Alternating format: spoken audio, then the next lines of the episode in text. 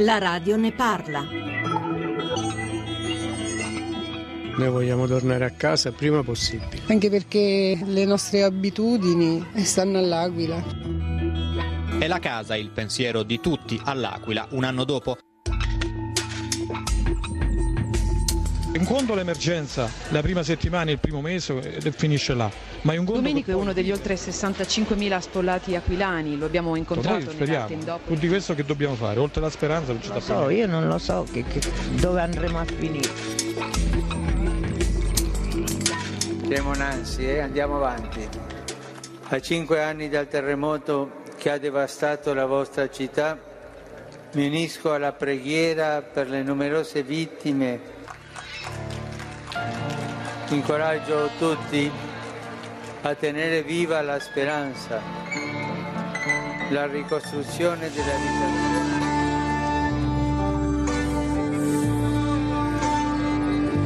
Natale veramente triste, povero e misero. Siamo nati qui, sono 160 anni, la mia famiglia qui non fa più notizie. C'era anche per assurdo questo turismo delle macerie, io lo chiamo, che per quanto squallido portava un minimo di economia.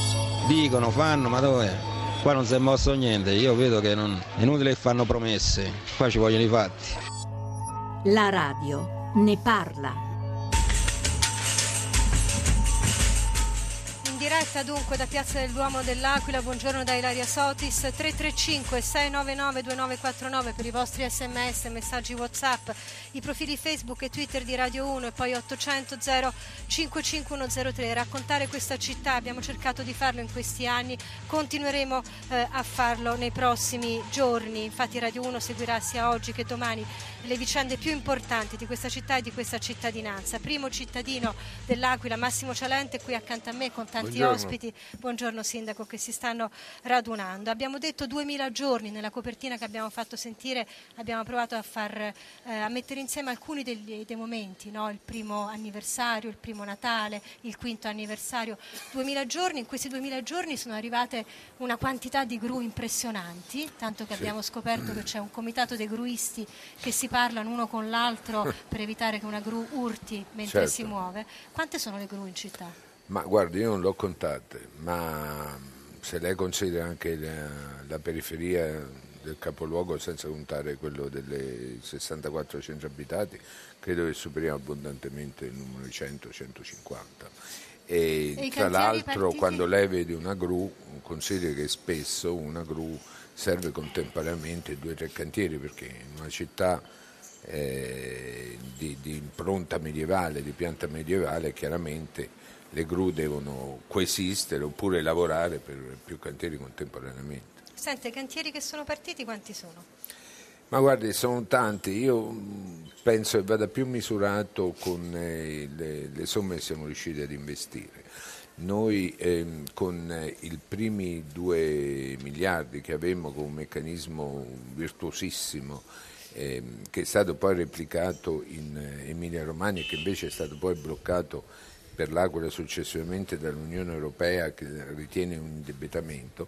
Dicevo, con questo meccanismo della Cassa Depositi e Prestiti che aveva fatto appunto un prestito attraverso un mutuo al governo, noi ricevemmo 2 milioni di euro. Con questi 2 milioni di euro miliardi e di 2 euro. miliardi di euro siamo riusciti a risistemare tutte le case con danno medio, medio grave e quindi rimettemmo dentro, nel giro di due anni abbiamo rimesso dentro circa mh, 30.000 persone. E questo è stato il grande intervento. Poi da quando Non finalmente... storico. No, questo nella periferia perché qui avevamo quella discussione allucinante del piano di ricostruzione col quale si è voluto bloccare la ricostruzione del centro storico, si è voluto bloccare la ricostruzione del centro storico, forse sarebbe dovuta partire per prima proprio per ridare l'identità alla città.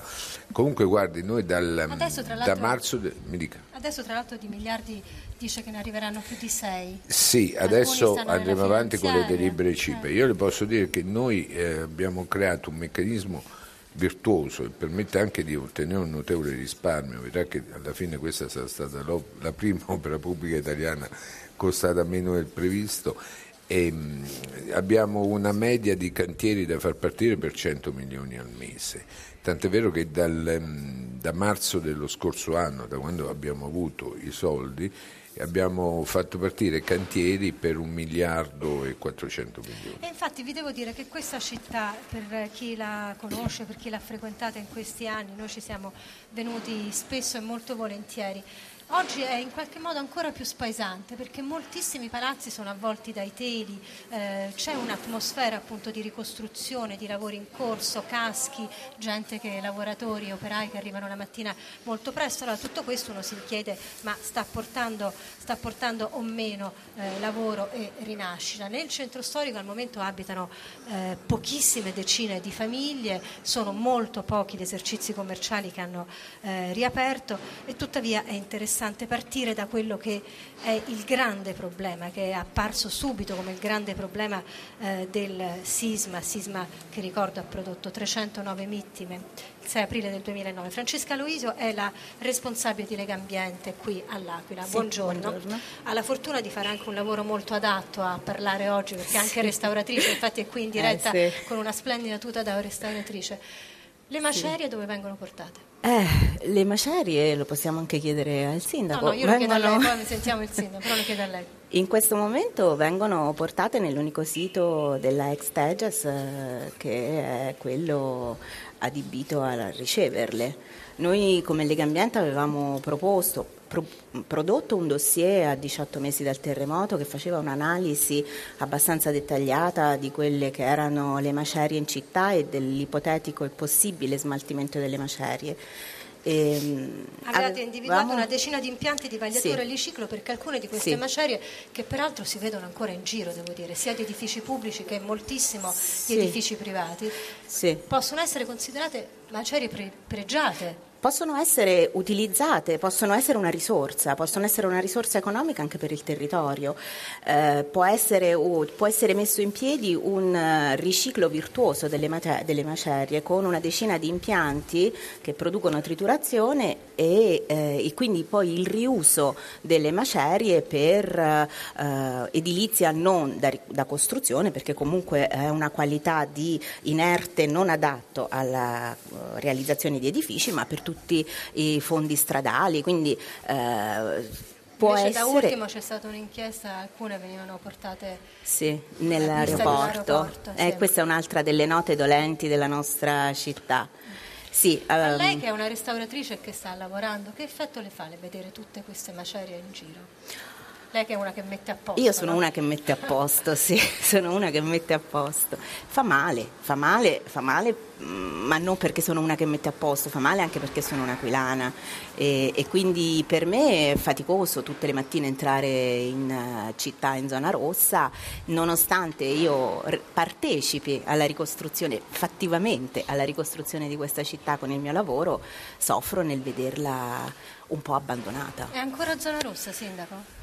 Sì, come vede, qui siamo una delle poche, delle poche vie aperte per un problema di Duomo, sicurezza, per un problema di sicurezza e tra l'altro è aperto sempre su mia responsabilità. Quindi l'altro la giorno abbiamo avuto uno- un sismetto, un vero, sismetto c'è di stata una scossa un paio 2.8, di giorni fa. i nostri, chiaramente i nostri tecnici sono usciti immediatamente e abbiamo verificato eh, tutti i puntellamenti, cornicioni perché è un fatto di sicurezza. Sulle macerie però io vorrei dire una riflessione perché noi stiamo anche invitando il governo a fare una legge che sia un po' best practice, eh, per- sperando non succeda mai più, perché ogni, ogni tragedia abbiamo legge diverse. Lei pensa che a distanza di due anni l'Aquila e l'Emilia hanno due leggi diverse, cioè è un paese un po' schizofrenico da questo punto di vista. Che è successo? Lei ricorderà che si parlava di una raccolta delle macerie per 20 anni, calcoli. Dopodiché noi siamo intervenuti con la nostra azienda dei, delle- dei rifiuti, abbiamo creato una squadra speciale e abbiamo raccolto le macerie dei sindaci, che sono quelle da crolli, e, mh, attraverso, eh, insieme all'ASL, all'ARTA, che è l'Agenzia regionale del controllo del territorio, abbiamo fatto un lavoro splendido raccogliendo appunto a Pontiglione, in questa grande cava, dove vengono tritati e li abbiamo riusati, addirittura abbiamo voluto riusare simbolicamente per eh, fare il sottofondo del campo di rugby destinato ai ragazzi, un fatto simbolico. Dopodiché, che cosa è successo invece? Le macerie dei privati vengono raccolte senza nessuna garanzia di sicurezza. Io questo mi assumo la responsabilità di quello che dico, tant'è vero che ci siamo ritrovati adesso che 300 camion hanno attraversato il centro della città portando le macerie in questa zona dell'aeroporto senza essere selezionate. Domanda, chi fa i controlli? Noi abbiamo chiesto una legge, soprattutto per i comuni vicini che hanno ancora macerie pubbliche, che hanno chiesto di intervenire con la nostra azienda, ma non si vuole fare. Quindi è un'altra presa in giro. Se lo fa il pubblico c'è l'ARTA, i vigili del fuoco, tutti i controlli. Lo fanno i privati, non Allora, si sa queste qu- macerie come vanno selezionate. Dell'Aquila bisogna sempre tenere presente che appunto ci sono le macerie pubbliche e le macerie private, la ricostruzione pubblica e la ricostruzione Mhm. privata. Voglio chiedere a Celso Cioni, presidente di Confcommercio dell'Aquila, che spesso ci aiuta a capire come va questa città. Tutti questi operai che vediamo in giro, tutte queste imprese, sta arrivando il lavoro all'Aquila? Cioni, buongiorno intanto. Buongiorno a voi, intanto grazie a Radio Rai, eh, a Radio 1 eh, dell'attenzione che riserva, perché secondo me è comunque un fatto molto eh, apprezzabile e positivo, che comunque si tenga attenzione anche nazionale su questa nostra vicenda.